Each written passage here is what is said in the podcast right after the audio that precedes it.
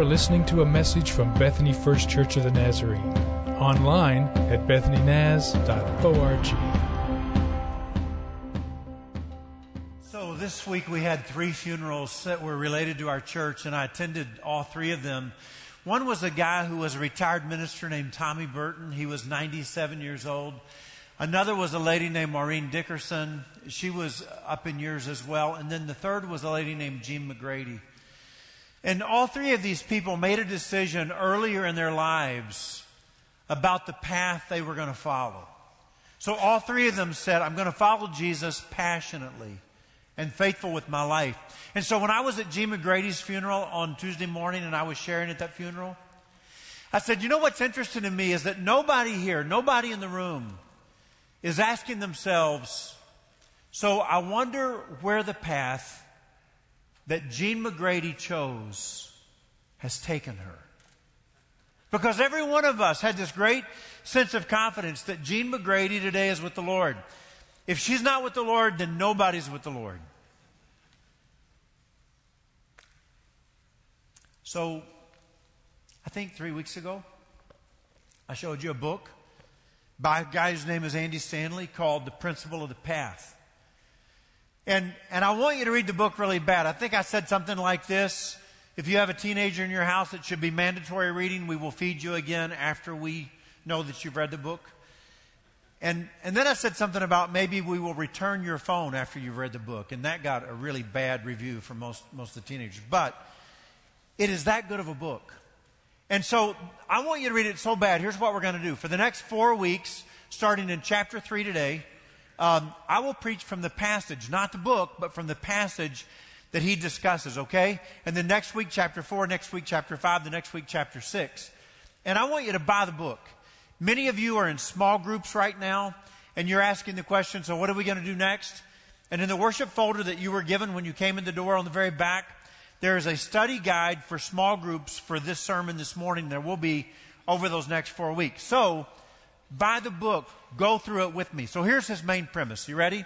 He says that the paths that we choose in life have very predictable destinations. So I, I, want so desperately for you to engage with me. I want you to repeat these words after me, okay? The paths that we choose in life have very predictable destinations. So you might even want to check out your worship folder and where there's sermon notes, write, write that down. So, so here he's, what he's talking about. So, like in, in finances, most of us have chosen a path. All of us have chosen a path. And, and some of you are saying that if I stay on the financial path that I'm on right now, by the time that I retire, I will have this much money to, to live on.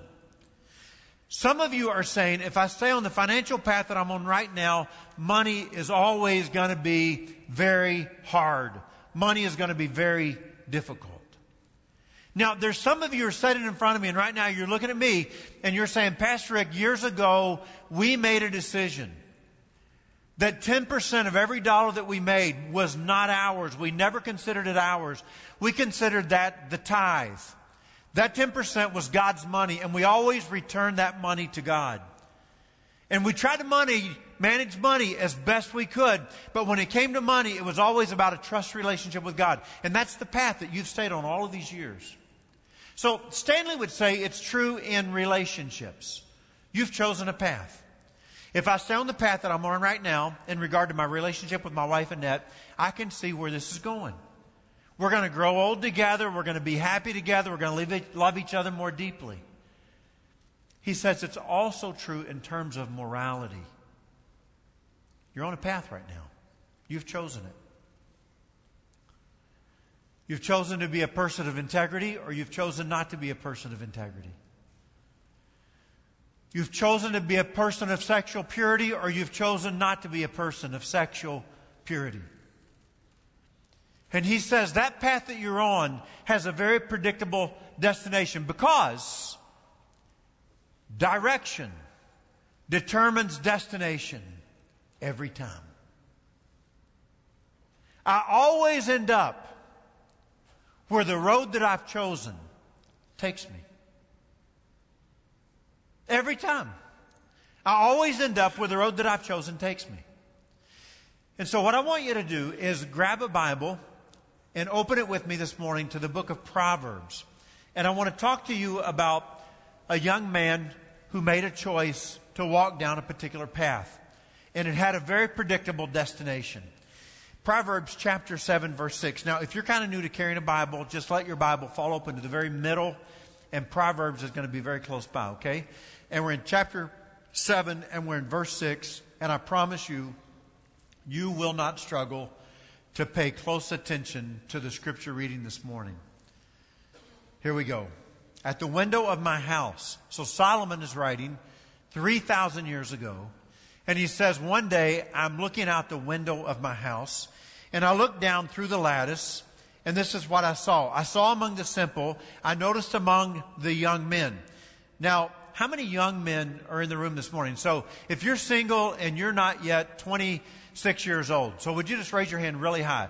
Single, not yet 26 years old. Raise your hand. Lots of you guys here this morning. So here's what he said when I saw this young man. He had no sense. So how many of you would say, some days I feel like I have no sense? Yeah. So anyway, let's keep going.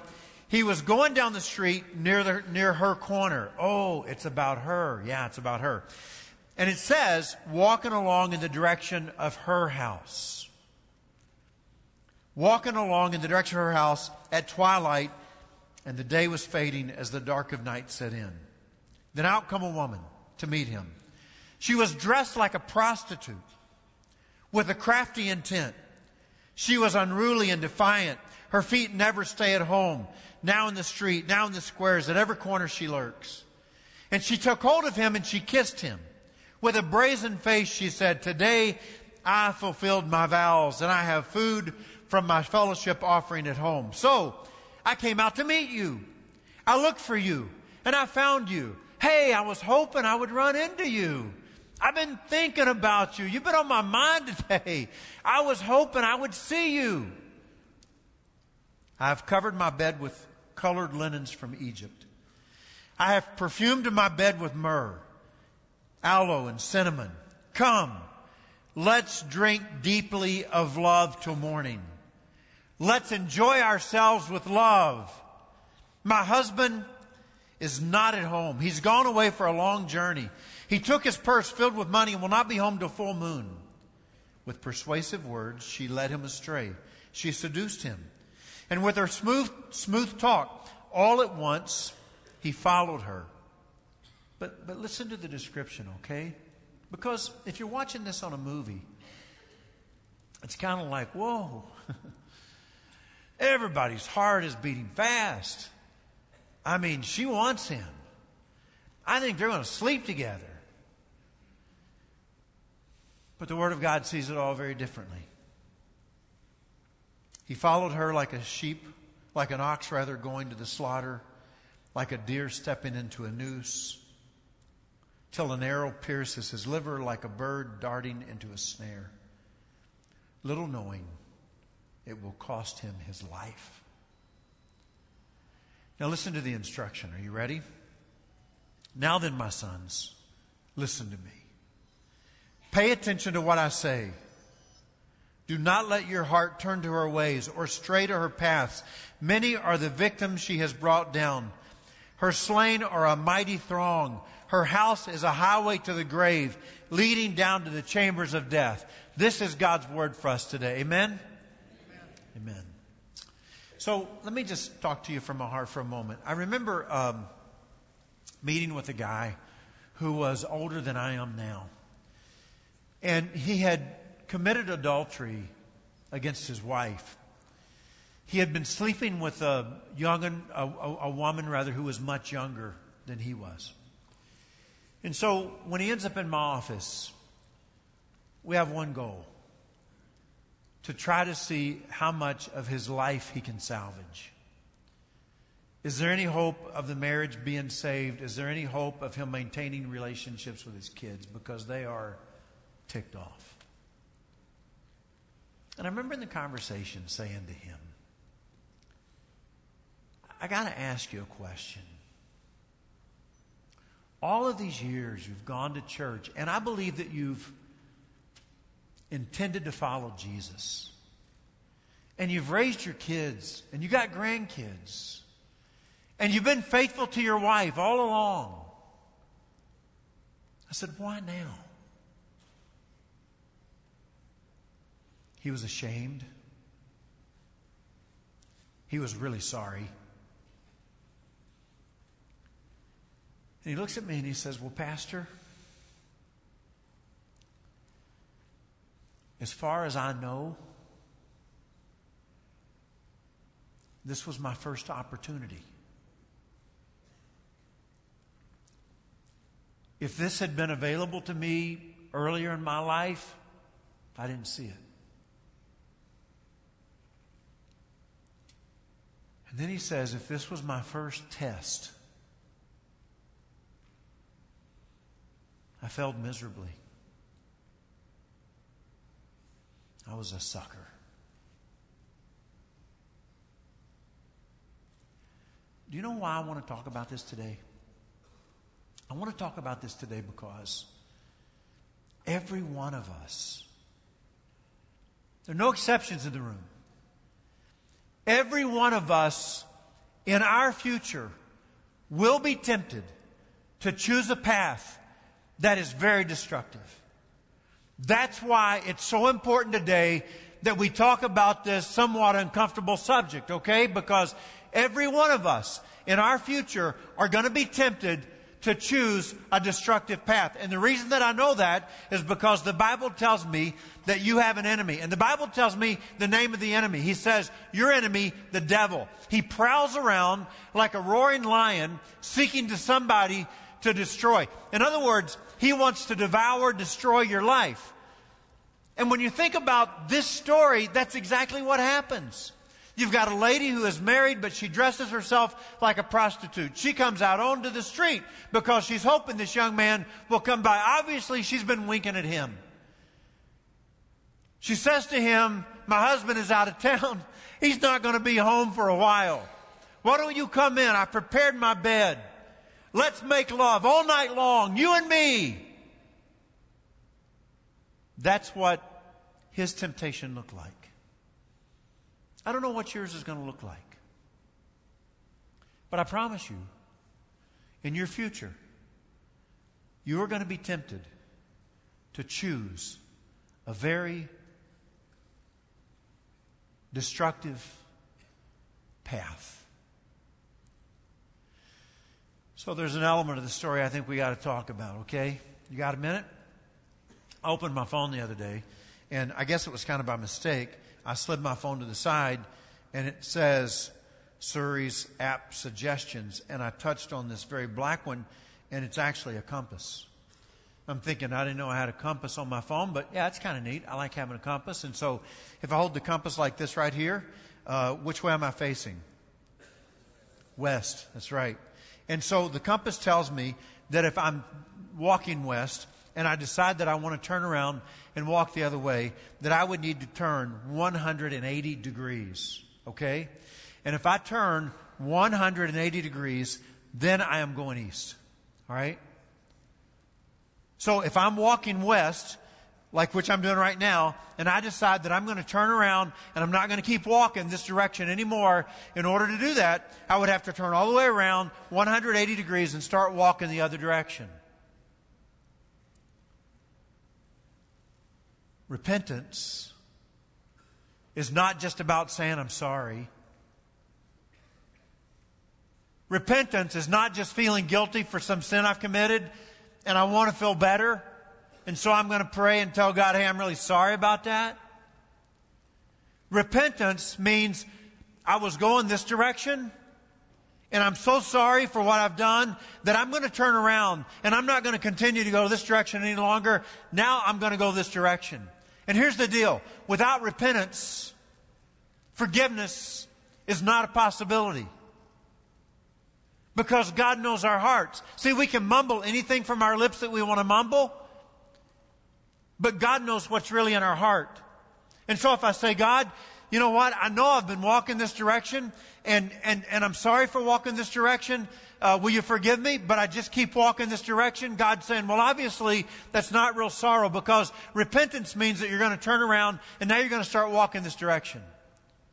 And so here the lady comes out dressed like a prostitute and she says to him, I have food left from my peace offering. Do you know what that means? That means that very day she had been to the temple. That very day she had been to church. And that very day she had made a sacrifice to God on behalf of her sins. And that very day she had meat that she brought home that had to be eaten before sundown and she dresses herself like a prostitute and goes outside to find a young man who will come in and eat the meal with her and make love with her all night long because her husband is out of town. And in her mind, you know what she's thinking? I will go back to the temple next week and I will make another sacrifice. And it's a narrative that I hear in my society. Yeah, I sin. You said yourself, we're going to be tempted, Rick, to sin. But when I sin, I just get forgiven. And then when I sin again, I get forgiven again. In fact, I'm really looking forward to some sin that I plan on doing next week. And then I'll come back and get forgiven. Here's the problem without repentance, without turning from that sin and going the other direction, forgiveness is not even an option. So, Annette and I were just married. And we were living in Kansas City, and I had begun working as a youth pastor at church. And we had some friends who said, You should go with us to Grand Lake for the weekend. I said, I don't really have a Sunday off, but we could come down Friday, spend the night, the day Saturday. Saturday night, we can head back home. So there were four couples. We were all very close friends. And we go down to Grand Lake to stay in this cabin that was owned by a guy whose name is Dudley Powers. And so Saturday night, we stay as long as we can. We know we got to get home because we got to get up early the next morning.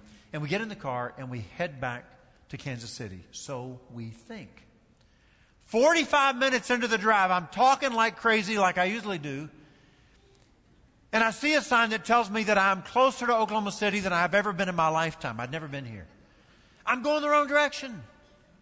I am driving the wrong way. And so that means that it's an hour and a half longer we've added to the trip to turn around and make up for that 45 minutes I drove the wrong way. And I'm saying, Annette, I'm so sorry. I'm so stupid. I can't believe I did this. We're going to get home even later now. And here's the deal. There was somewhere I wanted to be. There was somewhere that I wanted to go. But I was on a path that was taking me the other direction.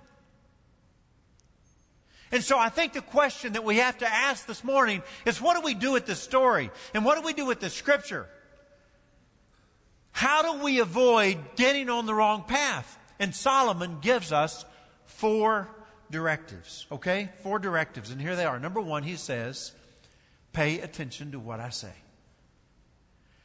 For once in your life, would you just listen to somebody? that may be what he was saying. I mean, there's wise people around you. Why don't you just listen? There's people trying to steer you on the right path. There's people trying to help you. There's people trying to tell you what to avoid. Would you just listen to somebody? That's directive number one. Directive number two. You ready? You know what I love?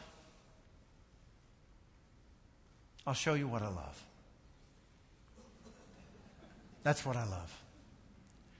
My two year old granddaughter, Sadie, I love her with all of my heart. You know what I love about that picture? Sadie's in it. That's all there needs to be. I'm nuts about Sadie. I was talking to Brittany on the phone the other day, and she goes, Daddy, every night now, Sadie prays for her Ricky and her Nettie with no prompting. I said, Annette, send her some more outfits, will you? Just send her some stuff, you know?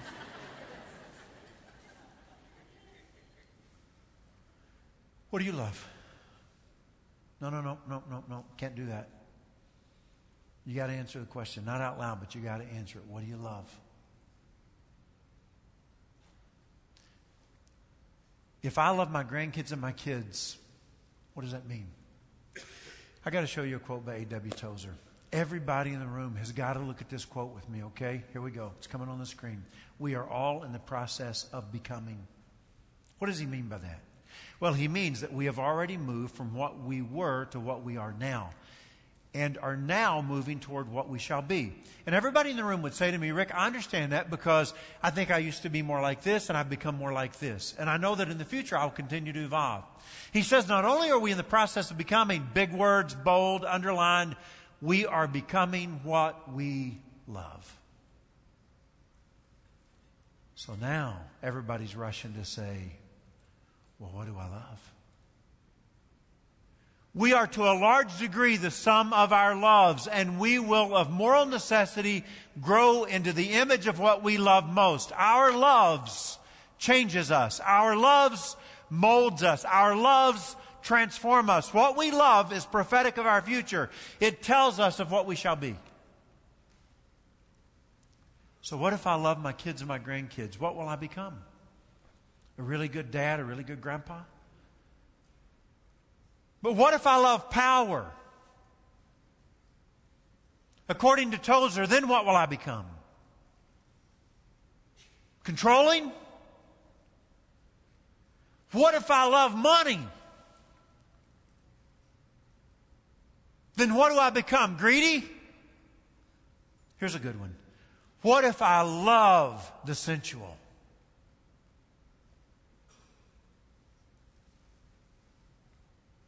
then what do I become? I like this one. What if I love Jesus? Then who do I become like?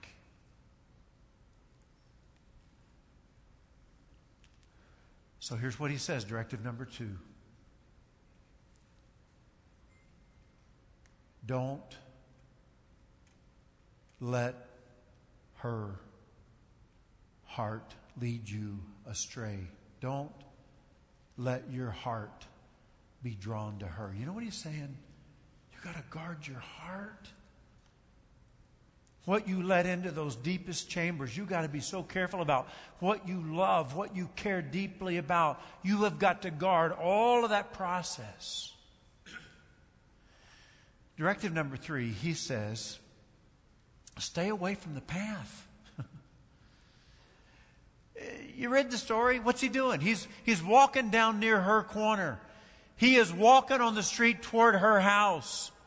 What are you doing walking down the street toward her house? You know what she is. You know who she is. We know why you're down there. You're flirting with something. You're thinking about something. You're checking it out, aren't you? It, it's the idea that if I'm trying to not eat sweets anymore, I'm not going to buy my coffee at a donut shop. Or if I'm trying to quit drinking, I'm not going to get a sandwich in a bar. I mean, there's certain paths that I should just avoid. And let me tell you something right now in your own life, most of us would say, there is a path, Rick, that I should avoid. It is not a good path for me. And sometimes I go walking down that path and it's not healthy, I'll tell you. I'm looking for the wrong things. And the fourth directive, he says, is look at the many, the many, many, many who have fallen into her snare. I mean, just let that be a lesson to you. Just look at the many, many, many who have fallen into her snare, her snare.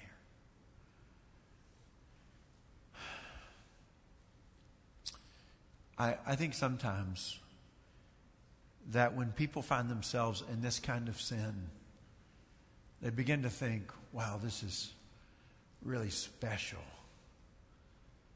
I've never felt this way before. Um,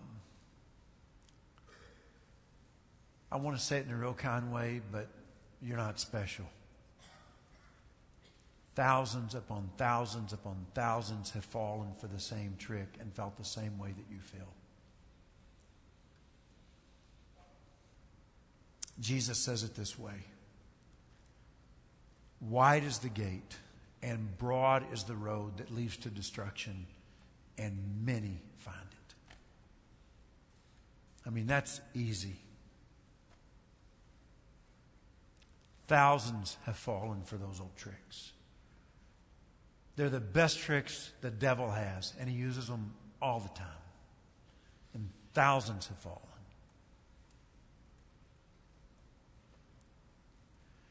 So, in light of our conversations over the last few weeks, let me ask you a question. What is the man doing? The young man. He's sinning. What's he sinning with? His body. So, what if instead of using his body for sin, he used his body for practices of holiness? What if instead of practicing sin, he practiced holiness? What if he said, You know what I'm going to do with my body? I'm going to get it up on Sunday morning and I'm going to go to church. And I'm going to let my feet carry me in those doors, through those doors and down the aisle, and I'm going to set my body on a seat and I'm going to worship with my believer friends. Or what if I'm going to use my body to get up in the mornings and spend one on one time with God? Or what if I use my body to go somewhere and sit down with a smaller group of people and talk about my faith journey? Or what if I use my body to serve somebody else who really needs to be loved and served? Or what if I use my body to give? Or what if I use myself to share Jesus with people? What if I involve in those kinds of practices instead of practices of sin? So, Rick, I think I'm hearing you. You're saying that paths that we choose have predictable destinations. And the reason you want to tell us that is because we're all going to be tempted to choose a destructive path. And you're saying, here are the things that we can do. Now, why is it important that we do these things and avoid this? So let me talk to you about that. Once in a while, I get a phone call. And, and I've been pastoring churches now for uh, how many years? 20, almost 30 years now. And many times my phone would ring, and here is what is said on the other end of the phone Pastor, I know you're busy, but we really need to see you. Can my spouse and I come to see you now?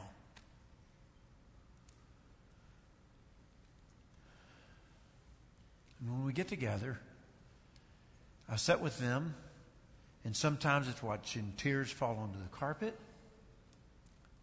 And that same kind of sin has been committed. And we begin to ask questions like where can we find hope? What can be salvaged? How can we find trust again? I remember one guy who was a pastor, and he had cheated on his wife. There was a woman who seduced him. He gave in. He fell for her trick that's as old as Methuselah. And I remember saying to him, Do you remember the darkest moment in all of this? And he said, Oh, yeah.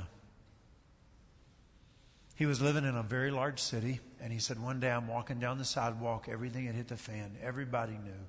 I'd lost my credentials. Life was just low. And in our city, there's a rail system, and the rail is just below me right here. I mean, I look over from the sidewalk, and there's the rail, and I notice a train is coming. And he said, Here's what I actually thought to myself maybe everybody would be better off, including me, if I just fell off the sidewalk in front of that train. And I stopped and I looked at the train coming and I'm contemplating taking my life. Do you hear Solomon's language? Like an ox going to the slaughter? He didn't know, Solomon said, that this was going to cost him his life. He didn't mean his actual physical life, he meant any kind of joy. He meant maybe the revenge of an angry spouse. What are you going to face? Okay. I was with a guy who was in his mid 20s this week. And he says to me, Pastor, you know, I've tried another way of living, and it's not been good. I said, I'm glad you figured it out. Bless you. You know what he says?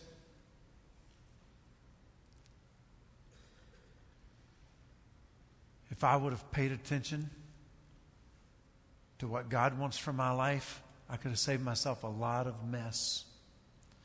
And, and with this 20, mid 20 year old guy who is, you know, got a lot going for him these days, he and I agreed that God only says no when it's really bad for you. Somehow we get this idea that God does not want me to have a good life. He wants me to sit at home every Friday night, bored to death, while the world is having a blast. Not so. The only reason God will ever say no to you is because it is going to bring you some real pain. It's the only reason. He's nuts about you. He wants the best for your life. He doesn't want to see you hurt and suffer.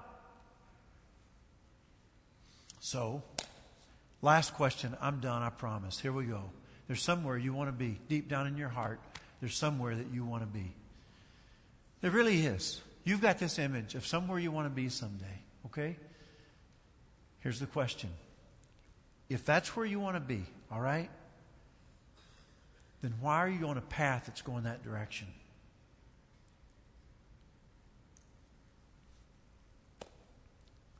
When you think about where you want to be someday,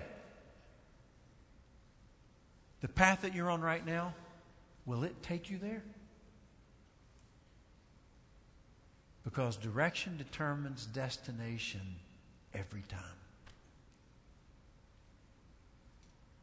You agree?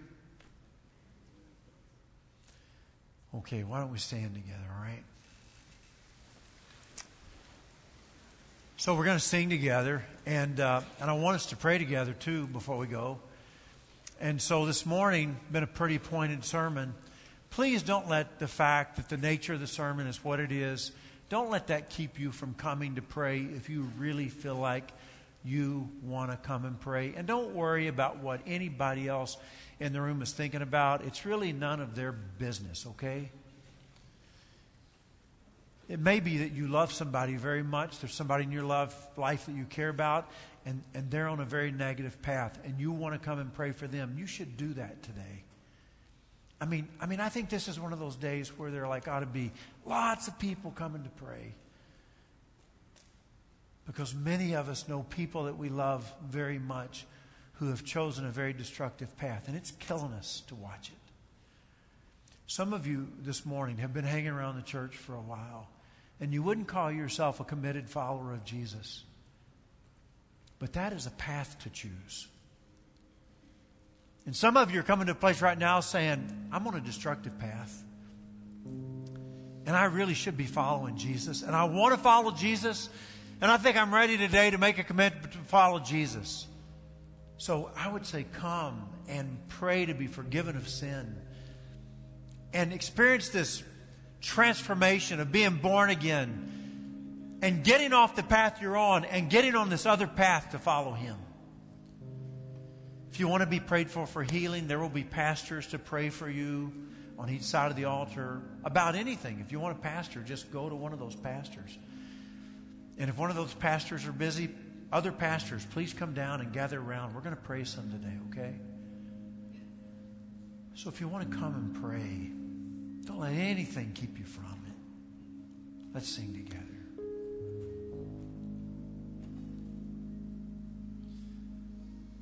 All the way my Savior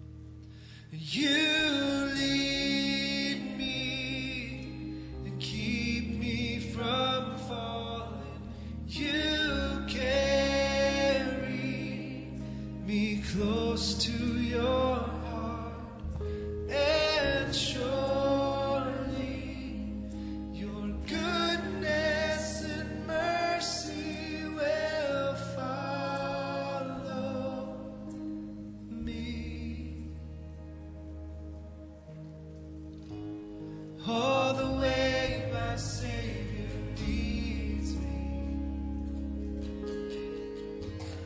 Oh, the sureness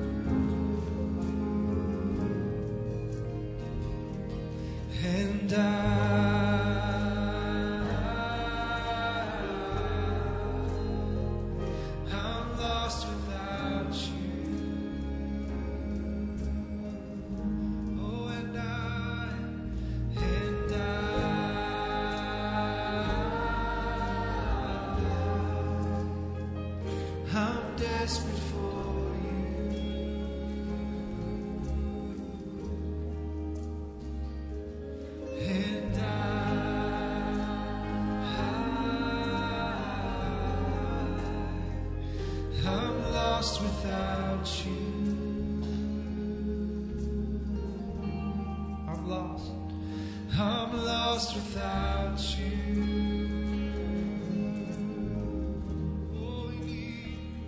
I'm lost without you.